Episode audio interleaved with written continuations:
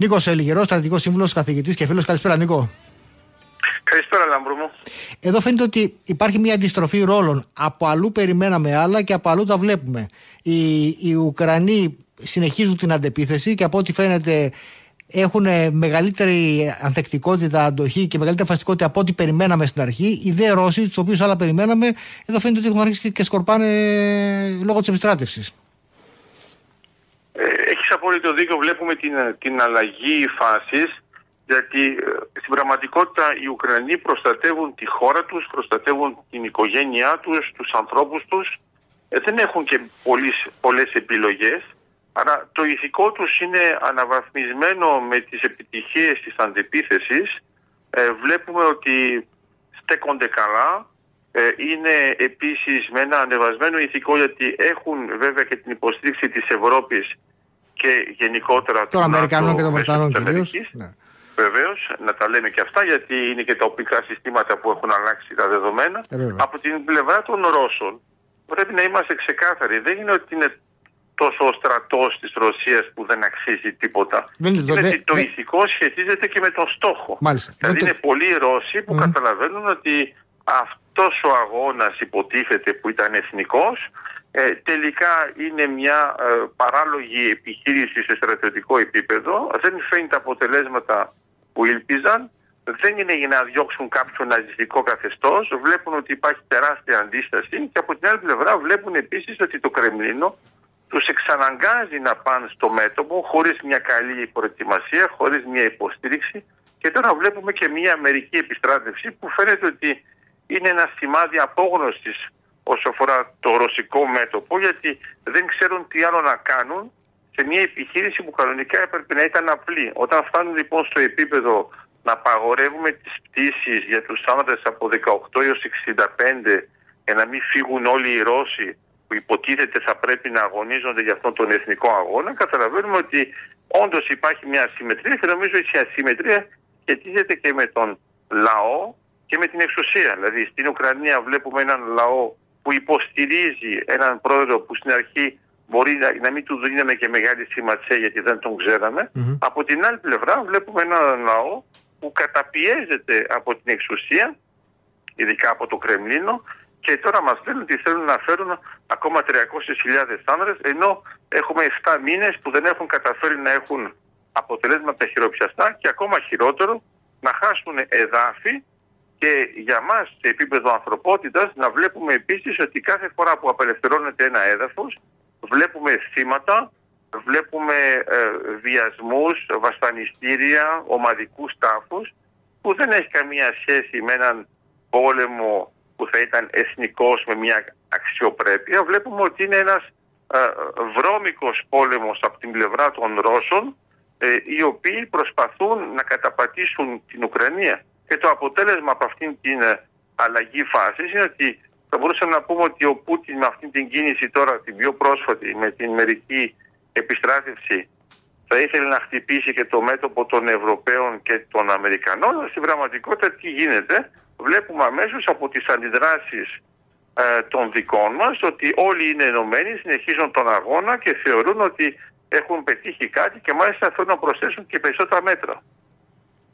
Εδώ, εντάξει, ο, οι Ρώσοι δεν είναι ότι οι Ρώσοι έχουν πατριωτισμό. Εδώ προφανώς είναι αυτό που λες. Ότι δεν συμμερίζονται τον στόχο ως εθνικό. Σωστά. Γιατί έχουν, ε, έχουν πατριωτική παράδοση οι Ρώσοι. Άρα εδώ, εδώ προφανώς δεν, ε, δεν ασπάζονται το σχέδιο, δεν το θεωρούν ότι είναι εθνικός στόχος. Σε πάση περιπτώσει ότι είναι ένα θέμα εθνικής Και δεν μπορεί επιβίωσης. απλώς ένα πλαστό δημοψήφισμα να μετατρέψει μια περιοχή της Ουκρανίας Σε σε ρωσικό- Ρωσία σε ρωσικό και να έδαφος, ναι. ποντάρεις μετά σε έναν πατριωτισμό που θα πει εμείς θα σώσουμε την Ρωσία αντί να κάνουμε επίθεση στην Ουκρανία. Αυτό είναι, φαίνεται ότι είναι fake σε βαθμό αηδίας και οι ίδιοι οι Ρώσοι δεν το θέλουν. Άρα λέω απλώς ότι τα δημοψηφίσματα, τα πλαστά και τα τεχνητά, τα ξέρουμε. Είναι, είναι μια πράξη πολύ ε, παραδοσιακή και στη Σοβιετική Ένωση.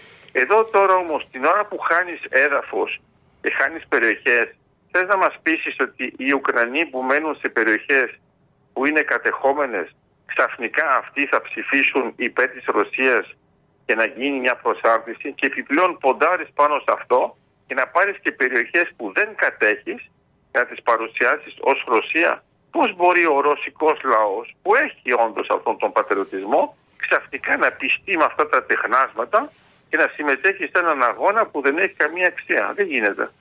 Να δούμε λίγο το τεχνικό, το τεχνοκρατικό μέρος, το στρατηγικό που είναι και το μέας σου. Εδώ φαίνεται ότι έχουν πάει πάρα πολλά πράγματα στραβά από την αρχή. Από το επίπεδο της αξιολόγησης, του τι θα αντιμετωπίσουν, μέχρι το επίπεδο των δογμάτων και της υλοποίησης. Πώς είναι δυνατόν σε ένα στρατό τόσο μεγάλο και τόσο ισχυρό να έχουν πάει τόσο πολλά πράγματα στραβά; Τι έγινε. Η παραπληροφόρηση, Λάμπρο μου. Δηλαδή, όταν ο στρατός.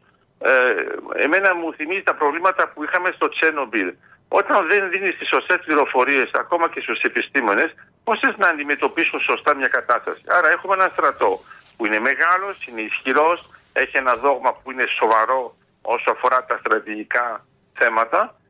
Στην υλοποίηση μπερδεύονται τα πράγματα γιατί ξέρουμε ότι παραδοσιακά το πεζικό της Ρωσίας δεν ήταν ποτέ ισχυρό, προτιμάν το πυροβολικό και μετά να έρχονται δεν έχουμε μια μεγάλη χρήση της πολεμικής αεροπορίας σε βαθμό που θα το ήθελαν γιατί δεν μιλάμε και μια χώρα η οποία είναι εντελώς ουδέτερη για την ε, ρωσική φιλοσοφία εφόσον έχουν κοινές ρίζες αλλά δεν είναι σαν να πηγαίνω σε μια περιοχή που δεν έχει καμία σχέση μαζί τους. Από την άλλη λοιπόν τι βλέπουμε; Βλέπουμε ότι ε, βασίστηκαν όλα αυτά τα δεδομένα σε κάτι πολύ απλό. Ότι θα είναι blitzkrieg. Mm. Άρα όταν ετοιμάζεστε για έναν ε, πόλεμο τέτοιου τύπου δεν ετοιμάζει την εφοδιαστική σου αλυσίδα με τον ίδιο τρόπο. Άρα κανένας δεν ήταν έτοιμος από την πλευρά των Ρώσων να μείνει εκεί πέρα 7 μήνες. Να έχουν τόσα θύματα, στην αρχή να τα κρύβουμε, να, να λέμε ότι δεν υπάρχει κανένας που είναι νεκρός και μετά να βλέπουμε ότι κάνουν και πράξεις για να εκφοβήσουν τους Ουκρανούς που δεν πιάνουν. Άρα το κλασικό παράδειγμα ε, του εντατικού πολέμου, της ισοπαίδωσης έγινε σε μερικές περιοχές αλλά όχι στις πιο σημαντικές γιατί είναι αυτό το κοινό όσο αφορά την παράδοση και το θέμα είναι ότι το Κίεβο αντέχει και συνεχίζει να δίνει οδηγίες. Ακόμα και οι κινήσεις που έγιναν για τους πυρηνικούς αντιδραστήριες ε, πραγματικά δεν ήταν σοβαρές σε κανένα βαθμό γιατί δεν ήταν ένας έλεγχο, τελικά τον εγκατέλειψαν, μετά ξανακάνουν κάτι άλλο και βλέπουμε ότι δεν προχωράνε. Είχαν πει επίσης ότι θα πιάσουν όλο το νότιο μέρος. Δεν έχουν ξεπεράσει το Μικολάιεφ, δεν πάνε προς την Οδυσσό, ε, μετά έκαναν μια στρίκνωση προς το Ντομπάς και το Ρουχάνς και βλέπουμε τώρα ότι στην περιοχή Χαρκίβ έχουν χάσει εντελώς την μπάλα. Άρα αυτό σημαίνει τι; Σημαίνει πρώτον ότι έχουμε αλλάξει πολλές φορές την ηγεσία στο στρατό. Κοίτα πόσους στρατηγούς σπατάλησαν τζάμπα και τους βάζουν στο μέτωπο ενώ κανένας δεν κάνει αυτό το πράγμα σε άλλες ε, περιπτώσεις και σε άλλες γιατί ξέρουμε ότι ο στρατηγός πρέπει να είναι πίσω και να ελέγχει την όλη κατάσταση. Άρα έχουμε πολλούς νεκρούς. Έχουμε ανθρώπους που ουσιαστικά τους αποστράτευσαν. Έχουμε ανθρώπους που τους έδιωξαν. Ε, όλο αυτό αλλάζει συνεχώς και επειδή δεν υπάρχει ένας κλασικός στόχος του τύπου θέλουμε να μπούμε μέσα κάνοντας μια επίθεση του τύπου της Κρυμαίας, δηλαδή ειδικές δυνάμεις με ένα extrapolation να κάνουμε αυτό σε μεγαλύτερο βαθμό. Το θέμα είναι ότι η αδράνεια ενός μεγάλου στρατού δεν μπορεί να συγκριθεί με την δυναμική ειδικών δυνάμεων. Άρα εδώ έχουμε την εντύπωση ότι λόγω της παραπληροφόρησης, λόγω της προπαγάνδας, πάνω κάτω εξηγούσαν στους στρατιώτες του ρωσικού στρατού ότι αυτό που θα κάνουν θα είναι απλώς θέμα ας το πούμε εβδομάδας άμα δεν πούμε της ημέρας και θα μπορούμε να το κάνουμε να πετύχουμε πολύ γρήγορα και να έχουμε μια τεράστια αποδοχή από τον πληθυσμό. Δεν υπάρχει αποδοχή από τον πληθυσμό γιατί το ξέρετε σε επίπεδο στρατηγικής είναι πάνω από ένα θέμα, το λέμε και εμείς για τη Θράκη.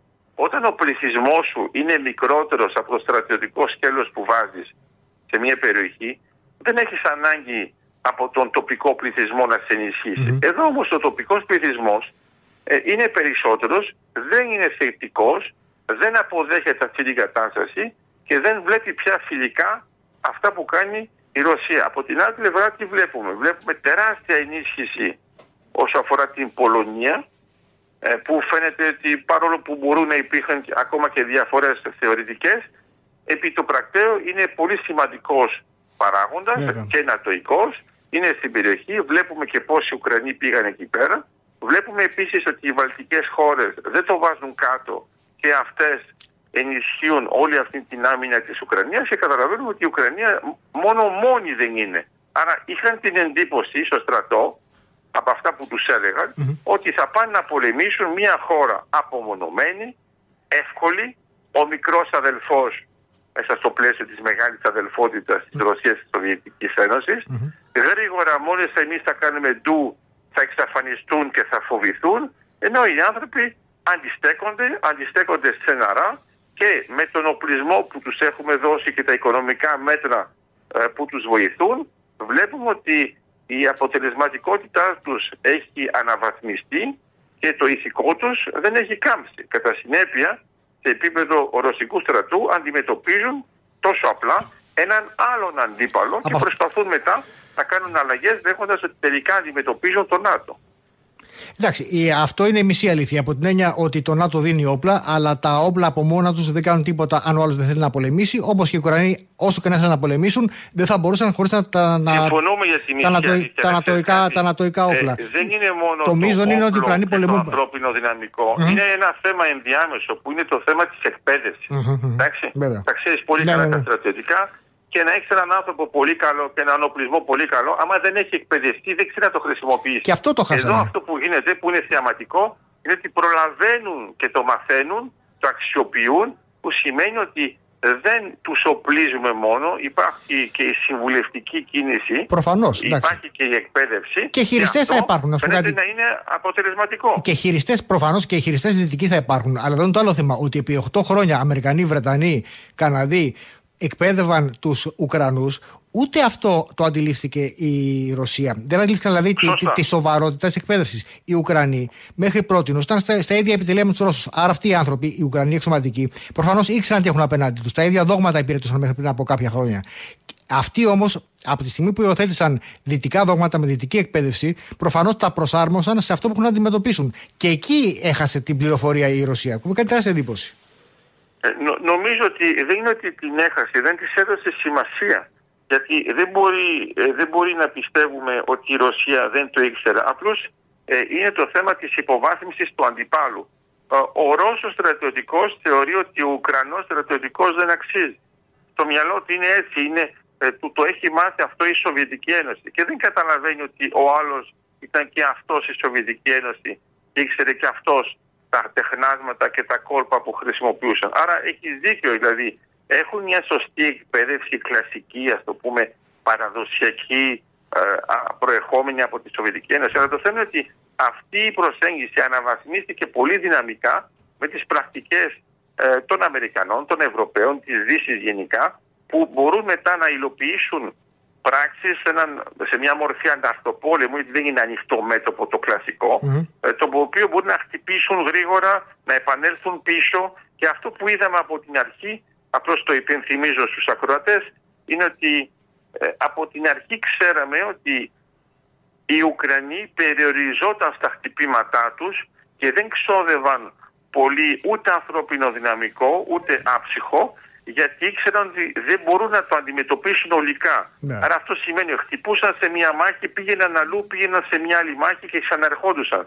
Ενώ η, η ιδέα της Ρωσίας ήταν να χρησιμοποιήσει την τεχνική της μπουλόζα από τη στιγμή που mm. μπήκαμε εμείς, δεν κάνουμε πίσω και θα ισοπεδώσουμε όλη την περιοχή. Το θέμα είναι ότι η περιοχή μεγάλωσε. Και εμένα μου θυμίζει λάθη που έκανε και ο Χίτλερ που στη Ρωσία. Δηλαδή το μεγάλο άνοιγμα του μετόπου όταν δεν έχει τροφοδότηση όσον αφορά την εφοδική αλυσίδα, είναι λογικό μετά να πηγαίνεις όλο και πιο αργά. Και αυτό που είδαμε πριν από αυτή την αντεπίθεση, είδαμε ότι η επέκταση της Ρωσίας, η επιθετικότητά της πήγαινε όλο και πιο αργά σε βαθμό που φτάσαμε σε έναν κορεσμό για να έχουμε ουσιαστικά σαν χαρακόμματα και ξαφνικά επανέρχεται τώρα η Ουκρανία η οποία είχε ανάγκη από χρόνο για να πάρει οπλισμό, για να υλοποιήσει την εκπαίδευσή της και ξαφνικά όταν της έρχεται ο χρόνος, επειδή έχει κορεσμό η Ρωσία, μπορεί να περάσει στην αντεπίθεση εκεί που κανένας δεν το περίμενε. Σε ό,τι αφορά τώρα τις ε, συνέπειες της ε, ρωσικής αστοχίας, προφανώς βγάζουν συμπεράσματα. Κινέζοι, Ινδοί, ενώ οι υπόλοιποι Ευρασιάτες, το ΝΑΤΟ προφανώς. Δηλαδή, όλοι βγάζουν συμπεράσματα. Και οι Τούρκοι. Αυτό, τώρα, αυτό, αυτό, αυτό θα έχει. Θα έχει ναι, ναι, για πες όταν, το συμπέρασμα είναι ότι όταν λες σε όλους ότι είσαι μια super power και τελικά είσαι μόνο power και μερικά προβλήματα δομικά, ε, καταλαβαίνουν και άλλοι που θεωρούσαν ότι ήσαν ε, ένα παράδειγμα προς μίμηση ότι πώς μετά από αυτή την επίθεση βλέποντας και την αποφασιστικότητα και των Ευρωπαίων αλλά και των Αμερικανών μαζί συντονισμένα βάζω βέβαια και τους Βρετανούς ε, όταν το βλέπουμε αυτό το πράγμα πώς μετά να πάει η Κίνα να παίξει ε, τον ΤΑΗ στην Ταϊουάν όπως ήθελε να το κάνει λίγο πριν; Γιατί άμα αυτά τα πράγματα με τη Ρωσία και την Ουκρανία είχαν τελειώσει σε μια εβδομάδα, εγώ πιστεύω ότι σε ένα, ένα μήνα μετά είχαμε το ανάλογο στην Ταϊουάν. Ναι. Και όταν βλέπουμε το ανάλογο με τον Ερντογκάν που θα μπορούσε να πει εγώ θα κάνω ένα ντούσι και θα δείτε τι θα γίνει. Ε, βλέπουμε λοιπόν ότι ε, είχαμε υπερεκτιμήσει τους ισχυρούς και είχαμε υποτιμήσει mm. τους αδύναμους και βλέπουμε ότι στο έδαφος το ground level, βλέπουμε τα πράγματα είναι διαφορετικά. Δηλαδή, τα οπλικά συστήματα, όλα αυτά τα θεωρητικά, παίζει έναν τεράστιο ρόλο ο ανθρώπινος παράγοντας, ο οποίος, το ξέρουμε, ε, είναι παράδοση στους πολέμους. Η ψυχολογία έχει τεράστια σημασία. Δηλαδή, ο τύπος μπορεί να είναι πιο αδύναμος, αλλά αυτός επειδή θεωρεί ότι δεν μπορεί να χάσει τίποτα, γιατί δεν έχει τίποτα άλλο, ε, συνεχίζω στο τέλος και είναι το ίδιο. Δηλαδή, όταν το λέω στον σου σε θεωρητικό επίπεδο, πρέπει να δώσεις και μια διέξοδο στον ναι. αντίπαλό σου, mm. αλλιώς θα αμυνθεί ως το τέλος.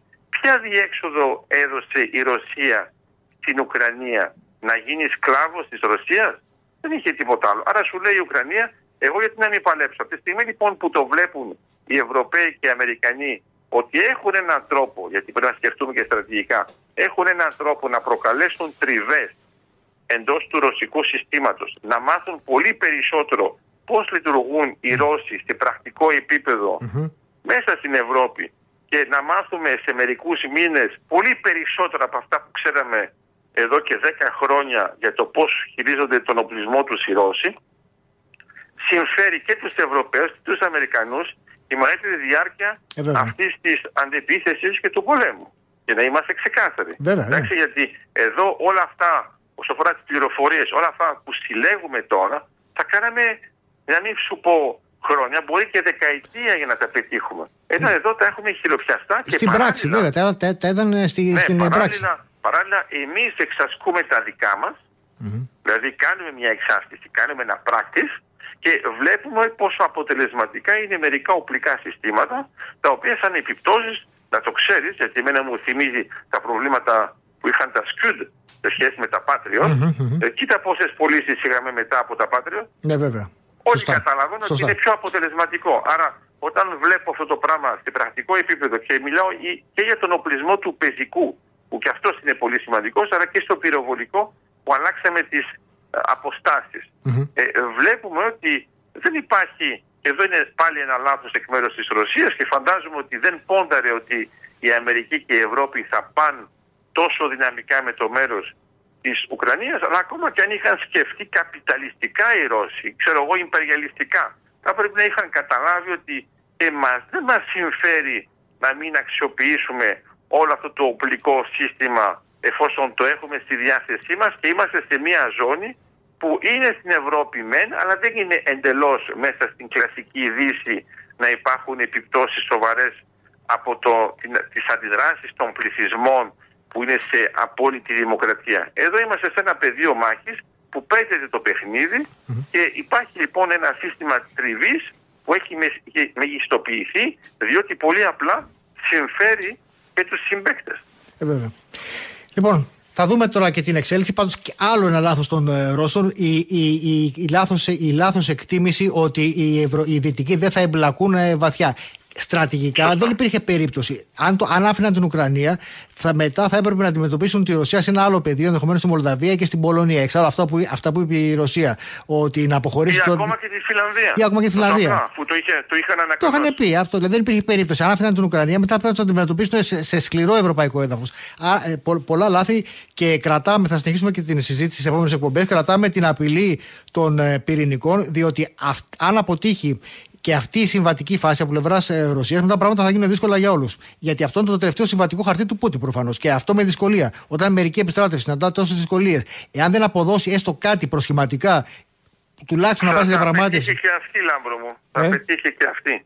Το θέμα είναι ότι πρέπει να προετοιμαστούμε για αυτή την αποτυχία και να καταλάβουμε ότι ε, από τη στιγμή που θα είναι και στο συμβατικό επίπεδο, ακόμα και το τελευταίο στάδιο, ε, οι τριβές που προκαλούμε εντός του συστήματος είναι τόσο μεγάλες που η ίδια η Ρωσία θα αρχίσει να αντιμετωπίζει ε, εσωτερικά προβλήματα και όχι πια εξωτερικά. Γιατί ξέρεις κάτι, όταν ε. αυτά γίνονται μακριά, ε, ο άλλος δεν, δεν, έχει, δεν συμμετέχει ενεργά. Μπορεί να τα δεις στη τηλεόραση και ακούει μόνο τα ρώσικα ε, μέσα και δεν καταλαβαίνει τι γίνεται. Όταν όμως ο άλλος σου λέει, σου χτυπάει το σπίτι και σου λέει έλα και εσύ στο μέτωπο, mm. σου λέει τι λες ρε φίλε. Αφού δεν πάει τόσο στραβά το θέμα αυτό, δεν μπορεί πλέον να το κρύψει ούτε η ηγεσία, ούτε ο Πούτιν, ούτε το Κρεμλίνο. Αυτό είναι για μένα το σοβαρότερο πλήγμα από αυτήν την κατάσταση είναι ότι τώρα αυτός ο πόλεμος ο τεχνητός έχει μπει και μέσα στη Ρωσία. Άρα, θα, άρα θα δοκιμαστεί η συνοχή της Ρωσικής Ομοσπονδίας αυτό. Ακριβώς. Άρα δεν, και να ξέρεις ότι δεν είναι το πυρηνικό που σε βοηθάει εκεί γιατί είναι η ίδια σου η ε, κοινωνία που είναι εναντίον σου. Ναι. Τι θα βάλεις, θα βάλεις μια βόμβα για να τεινάξεις και τους Ρώσους που είναι εναντίον σου; Δεν πάει. Νίκο, ευχαριστούμε πολύ για ακόμα μια φορά. Τα λέμε και στην πορεία. Ευχαριστούμε πολύ. Και εγώ, να είστε καλά. Νίκος, ε, λιγερός, ευχαριστούμε πάρα πολύ.